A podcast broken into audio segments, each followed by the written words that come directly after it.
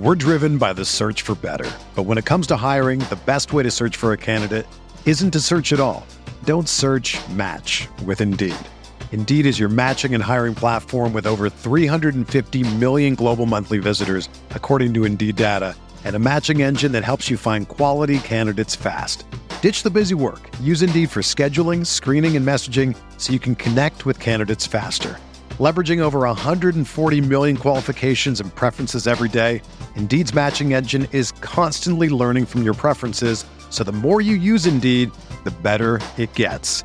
Join more than 3.5 million businesses worldwide that use Indeed to hire great talent fast. And listeners of this show will get a $75 sponsored job credit to get your jobs more visibility at Indeed.com slash BlueWire.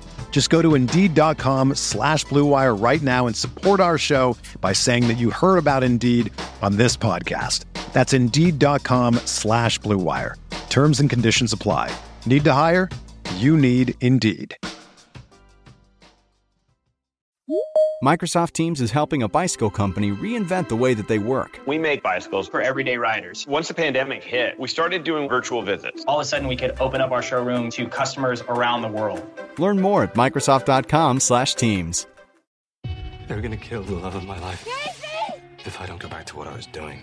This Friday, Our line of work is quite brutal and quite ruthless. how far would you go for love? You steal truck, bring it to me. Then you make your money. Is it dangerous?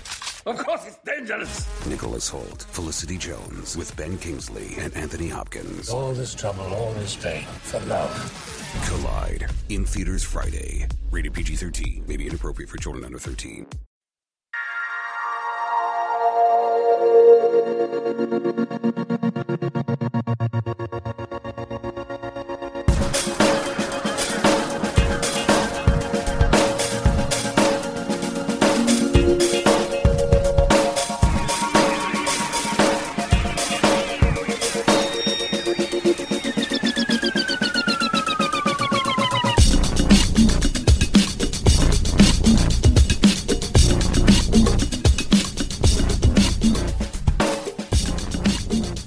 Welcome into the RotoWire Daily Fantasy Podcast, Week 7 in the NFL, fast approaching. Nick Whalen here, joined, as I always am on Fridays, by RotoWire's own Chris Benzine.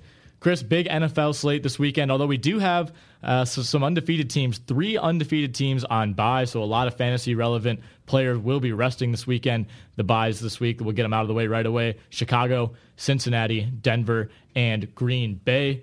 Uh, we're going to do what we always do, and we're going to go position by position. We're going to look at DraftKings values. We're going to talk about guys we like, guys we don't like, maybe some guys who stick out uh, as far as value plays, and and we'll just, we'll just go from there. We go position by position, like I said. First, um, anything going on this weekend? Anything big? We'll kind of ease into into this weekend podcast. I really don't have anything going on. I've been traveling the last couple weekends. I'm very much looking forward to to staying put in Madison and just having a low key weekend. But I understand you have a a home brewing festival to go to. Yeah, it's not, it's not exactly a home brewing festival, but it's a uh, my dad's side of the family has uh, a competition yearly called Bucky's Brewfest, and we're gonna have the family over. I believe like five or six people. There'll be five or six beers in kegs that are of all the same, all the same type of beer. Uh, I can't remember exactly which type it is this year, but uh, they're and they just judge each other, and the winner takes home the winner takes home the trophy and gets to host the following year. They each make All a right. trophy for it and stuff. It's uh, So pretty intense. I know you're not a big beer guy yourself, which is kind of a sin being from Wisconsin. I'm not a big cheese guy, so I've gotten you know the same kind of treatment that you probably have. But your whole family's really into this. Yeah, uh, family's into it. They're actually going to start up a a brew. Uh, a brewery, a microbrewery. Oh, wow. And yeah, so they're pretty big into That's beer. So I'm pretty gets. somehow. Uh, somehow I missed the boat on that. I don't know. Yeah, maybe someday you'll come around. Um, well, we'll get into it right away then. Week seven in the NFL uh, began on Thursday night. Uh, we'll, we obviously won't be covering that game as the Seattle Seahawks dispatched the San Francisco 49ers with relative ease. I think some people maybe got suckered into thinking that was going to be a closer game than it was. Uh, I was one of those people. I was kind of flip flopping in my pick'em leagues this week. Thought about going with San Francisco. Uh, definitely made the right choice. Ended up going with Seattle, thankfully. But uh, yeah, I think San Francisco got that win over Baltimore. I think people maybe put a, a little bit too much stock into that. Maybe Baltimore's really just a one win team. I think that's what they are at this point. Seattle obviously fell at home to Carolina, but maybe that Carolina team's better than people think. So looks like Seattle finally starting to right the ship a little bit, but we'll see if that's consistent. We're going to stick obviously with Sunday's games. One game that is not included in contest this weekend, at least on DraftKings, is that Jaguars Bills matchup in London. That's a 9:30 start Eastern time. Uh, I'm not sure what that exactly equates to uh, across the pond. I think it's about mid afternoon for them, but those that game will not be included. So unfortunately, Chris, you won't be able to use Blake Bortles as your quarterback on on DraftKings this week.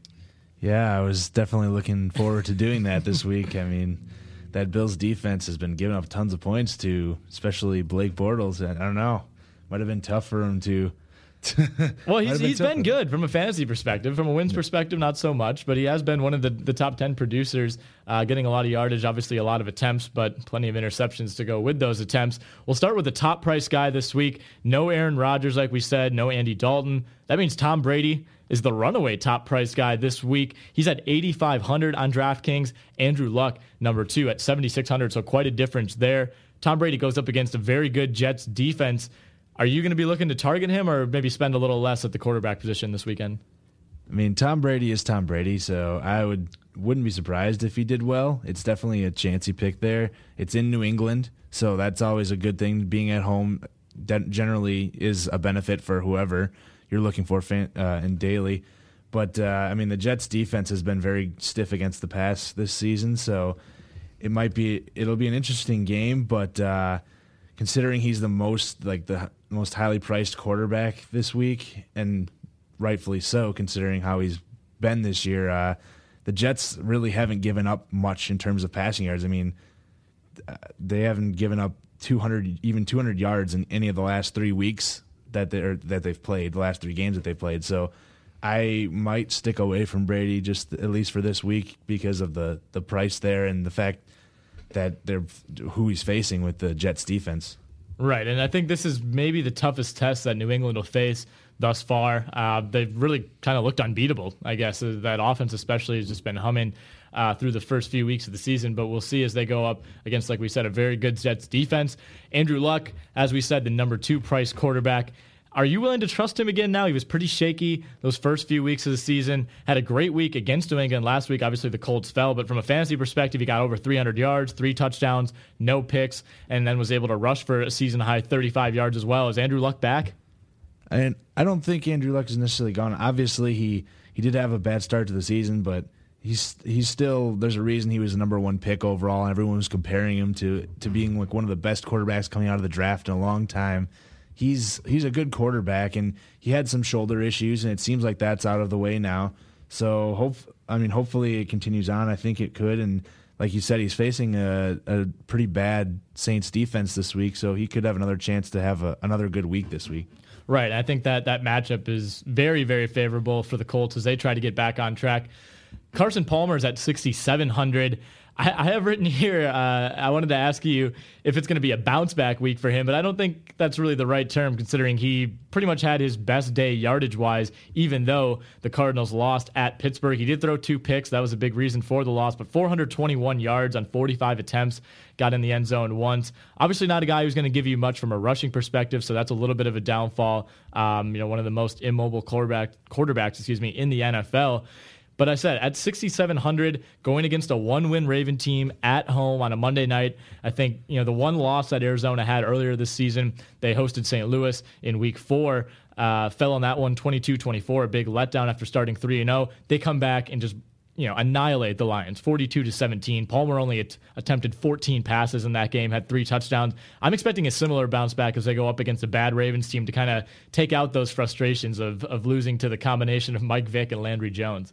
Yeah, I could definitely see that. The question is like if they do end up getting to a big lead, just like the the the Lions game, you said they. It, the question is how long is he going to even stay in there? How many passes? Like you said, 14 attempts. They might not have to throw the ball much, but obviously when he does, it, it could be effective. I mean, this Baltimore team has not done much at all this season. They they don't have much going on offense, which could mean a lot a lot of time on the for their defense being on the field. Right. So, I mean he's definitely got a lot of weapons to throw to. So. Yeah, I'm not so worried necessarily about the Cardinals getting a big enough lead to the point where they're just trying to run out the clock. I think you know, as the game gets later on, maybe that is somewhat of a concern. You're losing a little bit of value there, I guess. But for them to get to the point where they're going to run out the clock or even pull Carson Palmer in favor of Drew Stanton, Carson Palmer is probably going to throw three or four touchdowns for that to happen. So, you know, that's not really a huge concern for me. And I don't know if this Ravens team is quite so bad as that Detroit team. So I think they'll be able to keep it close enough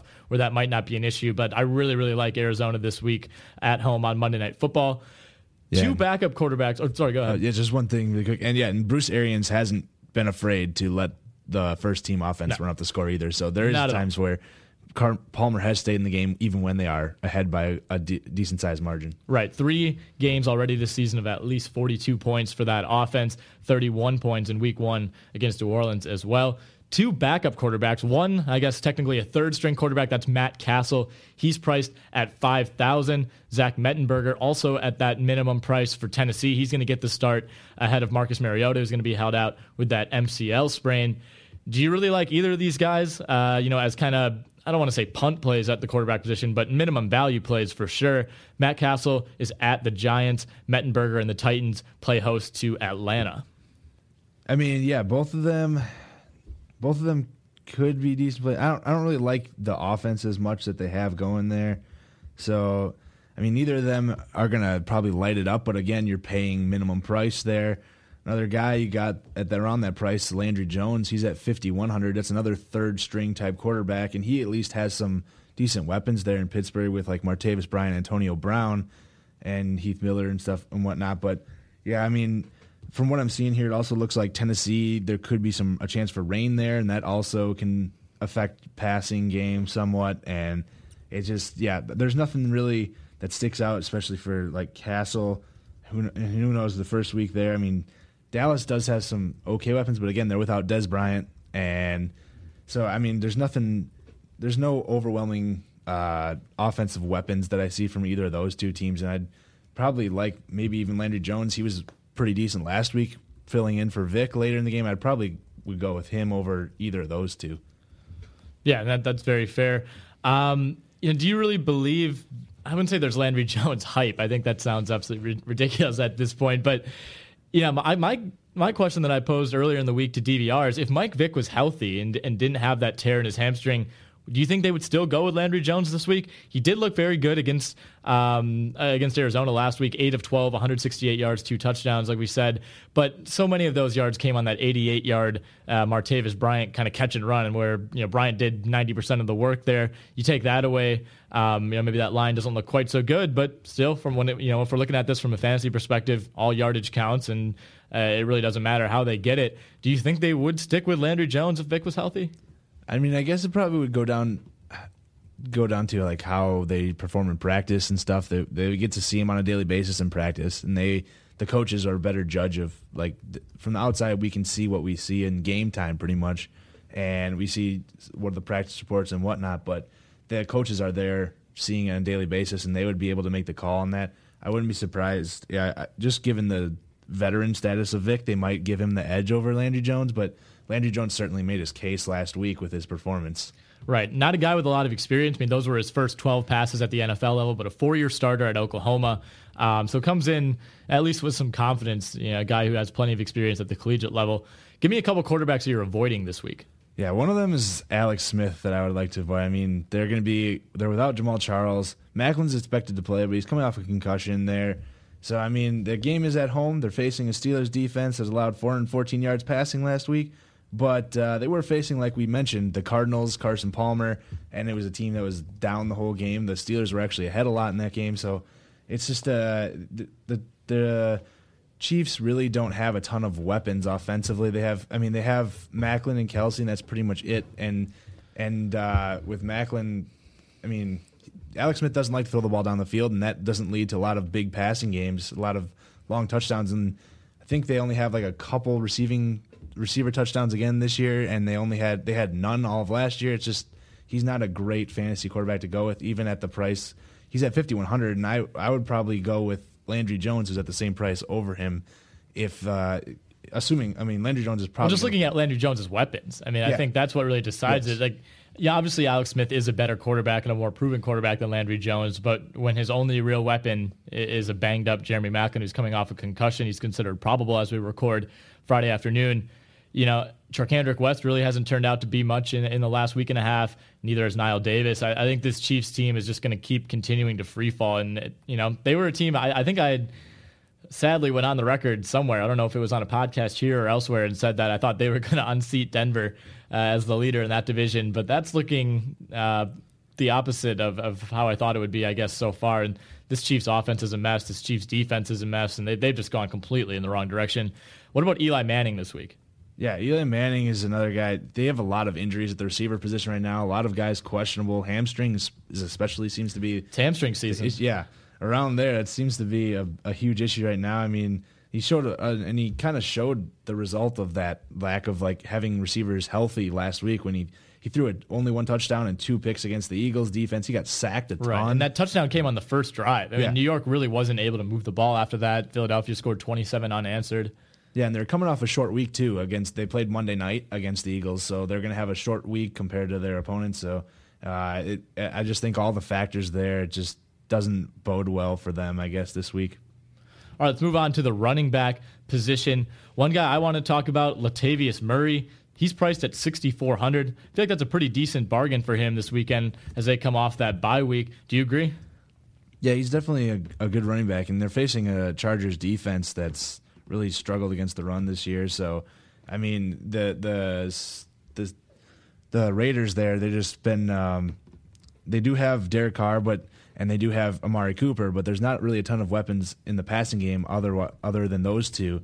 But uh, the but having Latavius Murray back there is a great option. He can not only run the ball, he's pretty effective running the ball, but he can also catch the ball out of the backfield. And when you're playing in a like as we mentioned, we're using DraftKings this week for most of the um, values and everything.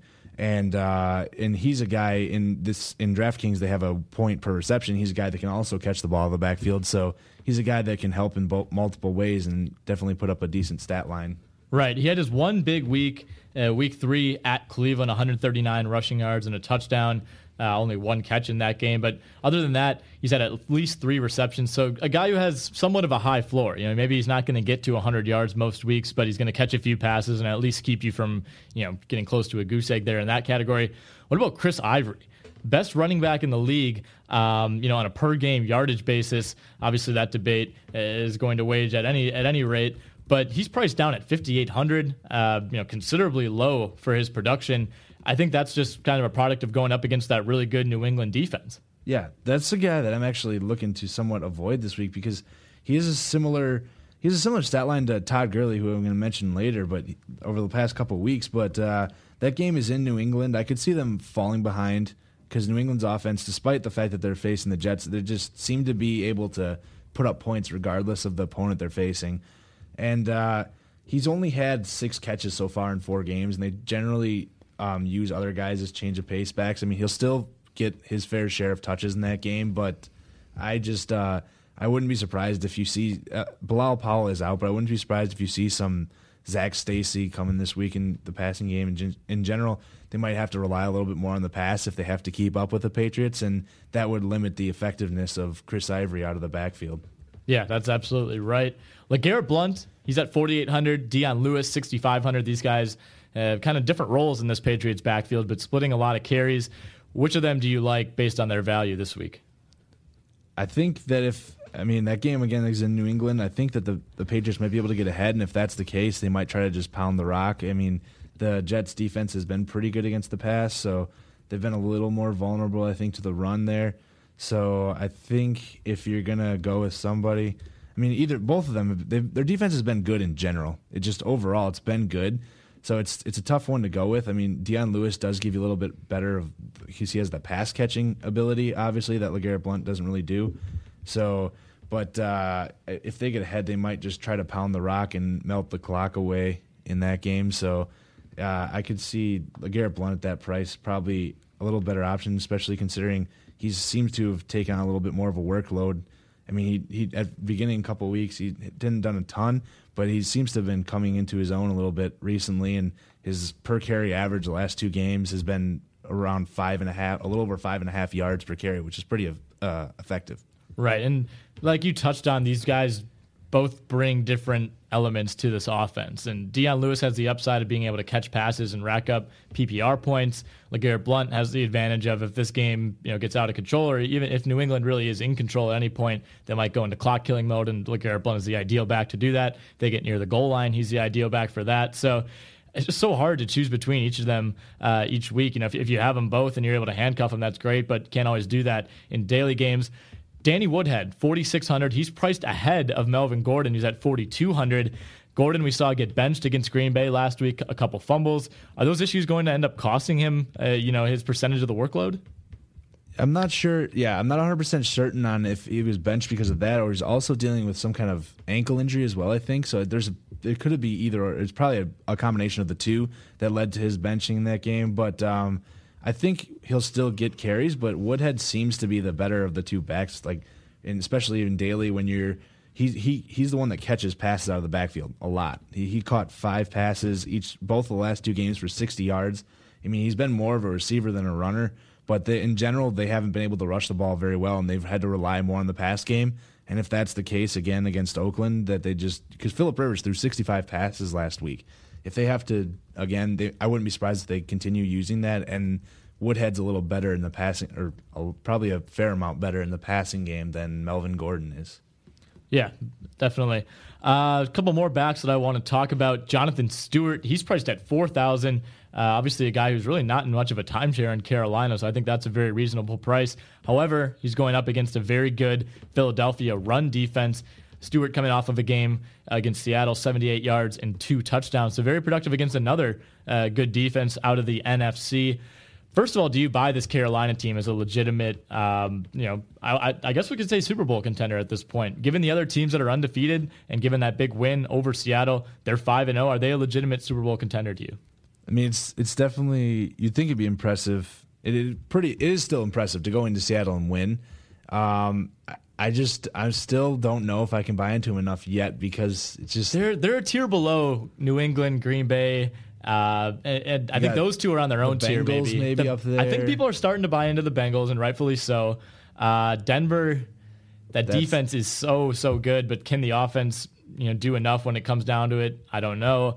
Um, and, and, then even I almost think a lot of people would still take Atlanta in that division in the NFC South. Obviously, they have that one loss, a uh, bad loss against New Orleans last week, but it's going to be interesting. This division looked like it was going to be, you know, maybe a four-team race at the beginning of the year, given all the problems that Atlanta had on D last year. All of a sudden, they jump out to a fast start. Carolina, obviously, like we said, is undefeated, and it's going to be interesting to see how that shakes out because the NFC South, um, you know, the schedule, the way that it works out this year is very favorable for both Carolina and Atlanta, and it, you know, it could be a division that ends up sneaking two teams into the playoffs. The last running back we want to talk about, uh, I know you wanted to, to speak a little bit about Todd Gurley, who we talked about a little bit in conjunction with Chris Ivory, but we can expound a little bit on his matchup. Gurley's priced at five thousand this weekend.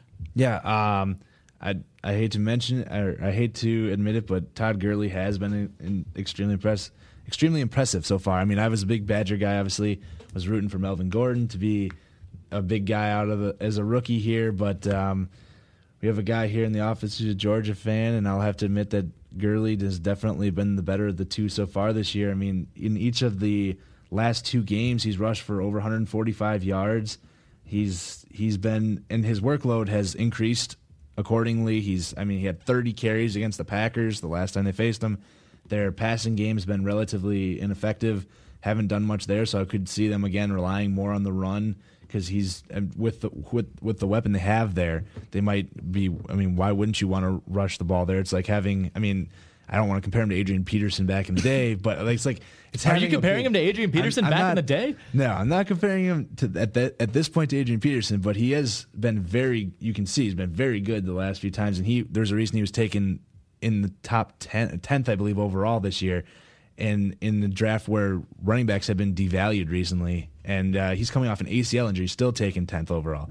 So I mean, he's he's really good. He's a guy that I could see. He hasn't even reached the end zone. I don't think the last couple weeks. He hasn't he hasn't uh, scored a touchdown, but some big he, yardage totals. Though. Yeah, he's had some huge yardage totals, and if he gets into that end zone, he could even add a bo- boost there, and I could see that happening. This could be the week that he actually does reach the end, reach pay dirt, and and can put up another big rushing total again this Right. week. And that's a good price at five thousand going against the Cleveland defense that hasn't been that great against the run. No, a bit of a liability, and that's that's one of those games you look at this weekend and think, I have no idea how this is going to turn out. You know, Cleveland's been as anemic as any team. St. Louis the same way. A couple big wins for them, a couple bad losses for them. I really don't know. I'm very anxious to see how that game turns out.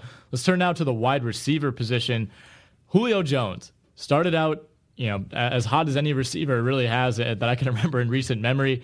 He's still priced now top receiver this week up at 9100. They're at Tennessee. I like that matchup a lot. Doesn't look like that Tennessee offense is going to be moving the ball a ton with Zach Mettenberger under center. So a lot of opportunities in theory for the Atlanta offense. But three straight weeks now that Julio Jones has been held under 100 yards and without a touchdown. That hamstring was bothering him, we know, but he's kind of been dealing with that through the first few weeks of the season too, and it didn't seem to hamper his production. Do you think he gets back on track this week and justifies that high price tag? Yeah, I mean, uh, Julio Jones has definitely struggled a little bit recently, but he's seems to be, he's not on the injury report anymore, so he seems to be pretty healthy. And the Titans' defense, while they have been pretty decent this year uh, against the pass, I mean, the Matt Ryan and that team. I mean, I think Julio Jones should be a bigger portion of the offense again this week. I mean, they considering he hasn't been the last couple weeks and they finally lost their game, maybe they'll finally realize that they need to get him more involved again. And the Titans' offense, as you mentioned, has w- could have some issues staying on the field because uh, Mariota's out for this week. So I could definitely see Julio Jones putting up bigger numbers again this week to justify the price tag. I, I still think that could be. I mean, it's it's tough. Well, what does he have to do? That's such a high price. What like what kind of production? You know, not an exact number, but you know, does he have to get you know 150 plus yards and a couple scores to justify that? I mean, yeah, like I guess that's pretty much what you're asking for. I mean, you look at DeAndre Hopkins; he's 8600. He's had 150 yards a week each of the last three weeks, and and a ton of catches. That's the thing is you got to he has to have a lot of receptions, especially in a PPR format. And Julio Jones, the last four is had or last three games has had four, five, and six. That won't cut it at that price, definitely. So you need probably double digit receptions around there, and he did have that early on. So I could I could see them going into like a, a more pass heavy attack again, or at least using him early on. And and I think that he, it's tough to see if he'd be worth the price tag. I don't know if I'd want to pay ninety one hundred for him yet. I'd probably want to see him actually produce again. And it is nice to see that he's finally off the injury report, but I, I don't know if I would be willing to pay up that full price tag, especially when you have a DeAndre Hopkins at 8,600, 500 less, and who's been proven to do so well recently.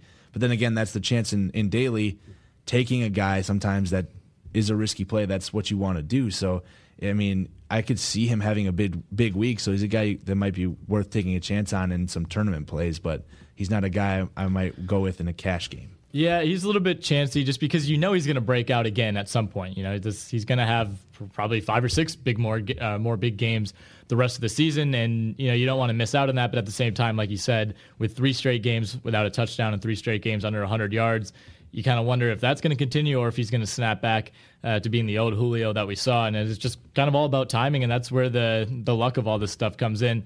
Antonio Brown, he remains priced at an elite level. He's at 7,900. He's had fewer than 10 targets each of the last three games, fe- uh, five receptions or fewer each of the last three games, and some pretty low yardage totals, extremely low by Antonio Brown standards 42 yards against Baltimore, 45 against Cincinnati, and just 24 in that win against Arizona last week.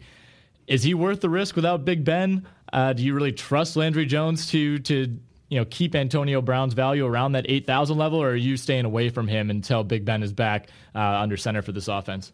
I'd probably stay away from him for the time being. Although I probably like his him having Landry Jones in under center a little more than Vick because Vick seemed to he just wasn't really doing much in the passing game. I don't think he had. Uh, I'm trying to remember here. I, I'm not 100 percent sure, but I don't think Vick had over 200 and he hasn't had yeah 203 yards was his top total passing in the the the couple games that he played. So I just he's not a guy that's going to rack up passing yards generally. He's a guy that likes to rely on his feet, move around. He does run the ball more than that. And then Landry Jones is not going to do that. He's going to be a guy that passes. But uh, I still at that price tag, there's some other options probably around the same price that's a little more worth the the money than than what uh, Antonio Brown. Yeah, I definitely agree with you. Martavis Bryant was kind of the big jackpot guy for Pittsburgh last week. A couple touchdowns, including that long one that we mentioned. Stefon Diggs, 4,200. He's been a hot name, a waiver wire, a fab guy this week. He's only played in two games for Minnesota, but seven catches, 129 yards last week, six catches, 87 yards the week before. Hasn't gotten into the end zone. Pretty low touchdown potential with Teddy Bridgewater at the quarterback position there, but they're going up against a pretty bad Lions defense that allowed a ton of points against Chicago last week. We know Minnesota's better than Chicago. Is this the week that Diggs finally gets into the end zone and you know really kind of emerges onto the national fantasy radar? I could see it happening, and even if he doesn't, at 40's 200, the fact that he's been he's he had six and seven catches and had like 87, 129 yards in the last couple weeks, that's still pretty good production at that price. And he's like you said, he's facing a defense that's been pretty bad in the Lions, so he's definitely a guy that seems to be emerging in that Vikings offense, and and I could see him having a big week, and he could get into the end zone, but even if he doesn't he seems like a guy that still could put up enough production to justify the price tag at 4200 Brandon Marshall, he's priced at 7800 so he's another guy that's right around that same price as Antonio Brown, $100 less than Brown, maybe an alternative there if you don't trust Landry Jones. He's coming off his fourth straight 100 plus yard game. He has TDs in four of his five games this season, at least nine targets in every game. He pretty much meets every benchmark that you look for, you know, when you're targeting a receiver for consistency. I mean, is he among the safest picks at that value? He's definitely a guy that I mean, just his size alone ha- ha- gives him an advantage as a receiver. And uh, I mean, despite having uh, Geno's not Geno Smith, sorry, Ryan Fitzpatrick. Fitzpatrick under center. Is it's EJ Manuel that was getting the start last week? I was I always get those two guys mixed up, but yes, EJ Ryan Manuel, EJ Manuel for the Bills, right? Uh, just he got the start. Oh, you getting him and Geno mixed up? Yeah, yes, me too. They they, they do up. look very similar. So yeah, but uh, yeah, Geno Smith's still out with that uh, preseason issue. Um, but yeah, we won't so get into even that. with even with his even with Fitzpatrick under center, he's actually been pretty decent for the most part. He hasn't been great, but I mean, he's been serviceable as a starting quarterback and a guy that can get the ball to the receivers. I mean, he threw the ball 58 times against the Eagles in Week Three. They don't. Um, I mean, and like you said, like I was mentioned before, they could be behind New England. It's in New England. They might have to pass the ball, and uh, Brandon Marshall is probably the top target there, and he's a guy I could see again going over 100 yards. He's a lot, probably definitely a lot safer than uh, Antonio Brown having uh, Landry Jones under center this week. All right, so I know you like Willie Snead this week. He's priced down at 4,300. Uh, you know, so somewhat close to minimum value. I guess the, probably the lowest value you're going to get uh, you know, for a guy that that's seen a lot of targets, a guy who's pretty much the number two guy in New Orleans with Marques Colston banged up and you know not really very effective when he has been in the lineup. Hasn't reached the end zone yet, but is this going to be the week against the Colts D that's just kind of a floodgate against the pass? Yeah, I mean the Colts defense is allowing nearly 300 yards per game passing, and that's that's pretty atrocious there, and and definitely, I mean Drew Brees still a decent quarterback back there, and there's a lot worse options you could have back there quarterback, and he's managed to have a pretty decent amount of targets per week and, and receptions per week. He's putting up decent totals. I mean, he did have a little down week against Atlanta last week, but uh, I could definitely see him with the Colts offense. That that game being in a dome, there they might need to keep up with the Colts. I think the Colts won't have. I think both sides of the offense here are probably a little better than the defenses on each side. So I could see this game being a little more of a shootout. And if that's the case, then uh, you might see Willie Snead. I mean, he hasn't, like you said, he hasn't reached the end zone, but uh, this could be the week that that happens. And if he does, then pay even extra dividends, especially at that $4,300 price tag. All right. And I know one guy you're looking to avoid this weekend is Jordan Matthews. He, he got off to such a strong start. Ton of targets. You know that that Eagles offense really wasn't looking great, but he was kind of looking uh, great as an individual player. Now the offense is starting to pick up a little bit, but he's reached the end zone just once, hasn't topped 60 yards, nor has he topped six grabs since week two. He's going up against a good Panthers defense, uh, defense that has done well uh, as far as takeaways. Sam Bradford, we know, is very giveaway prone. How do you like this matchup? Yeah, I, I don't really like it at all because uh, I, I just he is mainly you would think the main target in that offense. He's the main receiving guy. They have him and maybe Zach Ertz but after that, it's a bit of a drop off. And uh, I it it's just not enough there. And Brad, with the way Bradford's been playing and their whole offense in general, it seems like despite Chip Kelly's best efforts at getting that offensive pace, high scoring, the the Eagles just doesn't ha- the Eagles just don't have it this year. And I don't. Um, I, I just the, the Panthers defense has been extremely good against the rush. They're or against the pass, and they're and they're healthy right now. They have all most of the, all their weapons healthy. Luke Kuechly's back. Not that that's going to be huge, but he's just having the general. I think that's big. I think Yeah, it's big. I mean, we don't like to talk necessarily too much about inside linebackers on the uh, the DFS pod, but you know, for as far as a guy who's the emotional leader, the vocal leader of that defense, just from an organizational standpoint, I think you know they played well without him, but it certainly can't hurt to get a guy like that back. You know, arguably a top three or four linebacker in the league. Um, how do you see this game shaking out? This is one. Um, you know, I'll reference my my pick'em league again. Try to poach some knowledge out of you. I got. I think I'm going to pick uh, Philadelphia as an upset this week, and I don't really have a good reason for it. I, I liked. I got. I liked how they looked defensively against a decent Giants offense that really wasn't able to get anything going after that first drive. I still don't quite trust the Panthers. I like Cam Newton a lot as a rusher, but he does a lot of his work inside the tackles, you know, designed run type of plays. He's not exactly a huge scrambling liability. Who do you like in this matchup just from a win loss perspective? I think I'd still go with the Panthers in this matchup just because, I mean, the game's at home.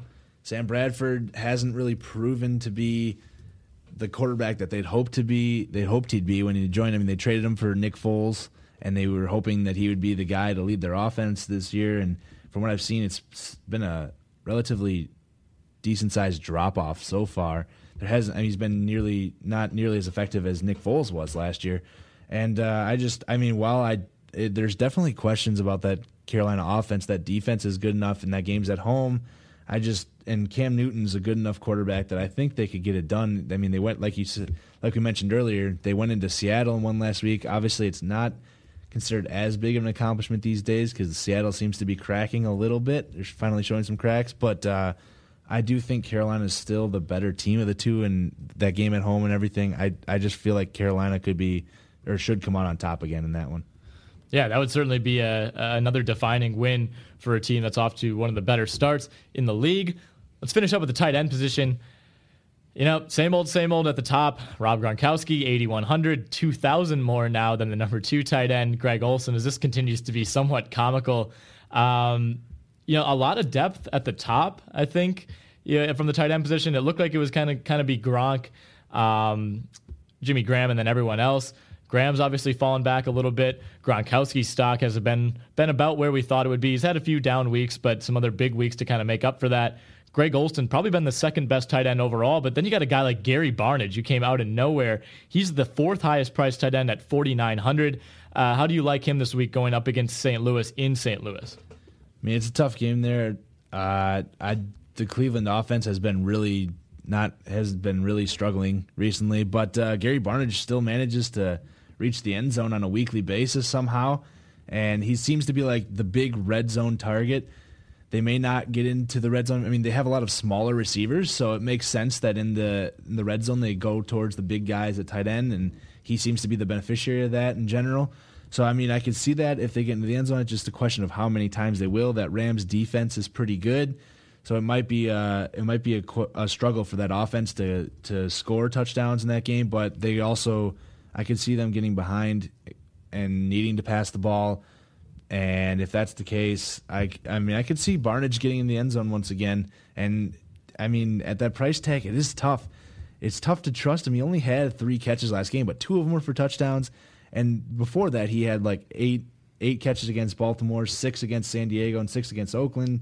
He's he's racking up yards. He's he's a guy that nobody wants to trust, but it's a guy that continues to produce despite all of his critics. Right. Eric Ebron is one guy I want to finish up with. Um, he's a guy that I drafted in a couple leagues. I thought he was a high upside guy, kind of seemed to supplant Brandon Pettigrew as the number one tight end, and that surely seemed to manifest itself through the first few weeks of the season. 53 yards and a touchdown in week one, 10 targets, 43 yards and another touchdown in week two. 61 yards, which is a season high in week three. He didn't reach the end zone, and then he got knocked out of that week four game against Seattle pretty early. So he's basically played three and a quarter games, and he has 15 catches for 179 yards. So, guy who was off to one of the better starts seems likely to play uh, this week after missing the last two weeks. He's priced down at 3000 so just 500 above the salary floor for that position. Is he a guy you're willing to trust or maybe wait a week or two until we know for sure that he's back to 100%? Yeah, I, I don't know. I think Eric Ebron's a pretty good uh, target. He's a guy that's that they're to go with. He's the guy probably under Calvin Johnson that they would go as this. I would say the second best pass catching weapon there. I mean, they do have Golden Tate, so obviously you'd think he'd be there, but Ebron seemed to be taking more of the role as the second target in that offense, and I think uh, I could see that he's a guy coming off injury, yes, but uh, assuming he's healthy enough, I could see him being a big part of that offense once again. And the Vikings defense has had some issues covering. They're not great against the tight uh, against tight ends in general. So it's a, another position where I could see the uh, I could see Ebron getting in the end zone. I could see him having, de- especially at that three thousand dollar price tag. That's very cheap. And I think if you load up maybe at other positions and yes. you're you're looking for a cheap option and. I think he has the highest upside, I guess, of anybody in that price range. Yeah, I would agree with that. I mean, the other guys in that price range, uh, I just don't see them having as much of an upside to that. I mean, I could see maybe Coby Fleener being similar in price, but uh, I mean, they're both three thousand, so I could see both of them having good weeks. But I find on that, on that price tag, each of those guys probably be decent options at three thousand. If you're not going to pay up at the tight end position, I mean, there's some guys at the top, but they're have some questionable matchups like Gronkowski. The the Jets are very good against tight ends. There's some guy. I mean, obviously Gronkowski needs targets, but there, if you're if you're wanting to find a cheaper guy, and and this might be the week to do that. I mean, there are some the guys at the top tend to have decent uh, decent matchups, or, or sorry, difficult matchups to go against. So it might be a little more difficult for them to rack up the points this week. And if that's the case, it might be worth looking down at a cheaper option this week and stacking up at other positions where the the matchups are a little more favorable. All right, Chris, good stuff. Good luck to you in your daily contest this weekend. Good luck to all of our listeners in daily leagues and season long leagues, whatever you might have going on in week seven of the NFL. We will be back next Friday to break down all of our value plays heading into the weekend. The RotoWire DFS podcast can be found at rotowire.com slash podcast. That's where you can find all of our podcasts, NBA, MLB, MMA, whatever. Basically any podcast that you're looking for related to fantasy sports, you can find it there. Please rate and review if you have a chance. You can download directly from the RotoWire website. You can download the MP3s or you can stream uh, whichever way you prefer. Thanks for listening, and again, good luck to everyone in week seven. They're gonna kill the love of my life. Casey! If I don't go back to what I was doing. This Friday. Our line of work is quite brutal and quite ruthless. How far would you go for love? You steal truck, bring it to me. Then you make your money. Is it dangerous? Of course it's dangerous. Nicholas Hoult, Felicity Jones, with Ben Kingsley and Anthony Hopkins. All this trouble, all this pain for love. Collide in theaters Friday. Rated PG 13. May be inappropriate for children under 13.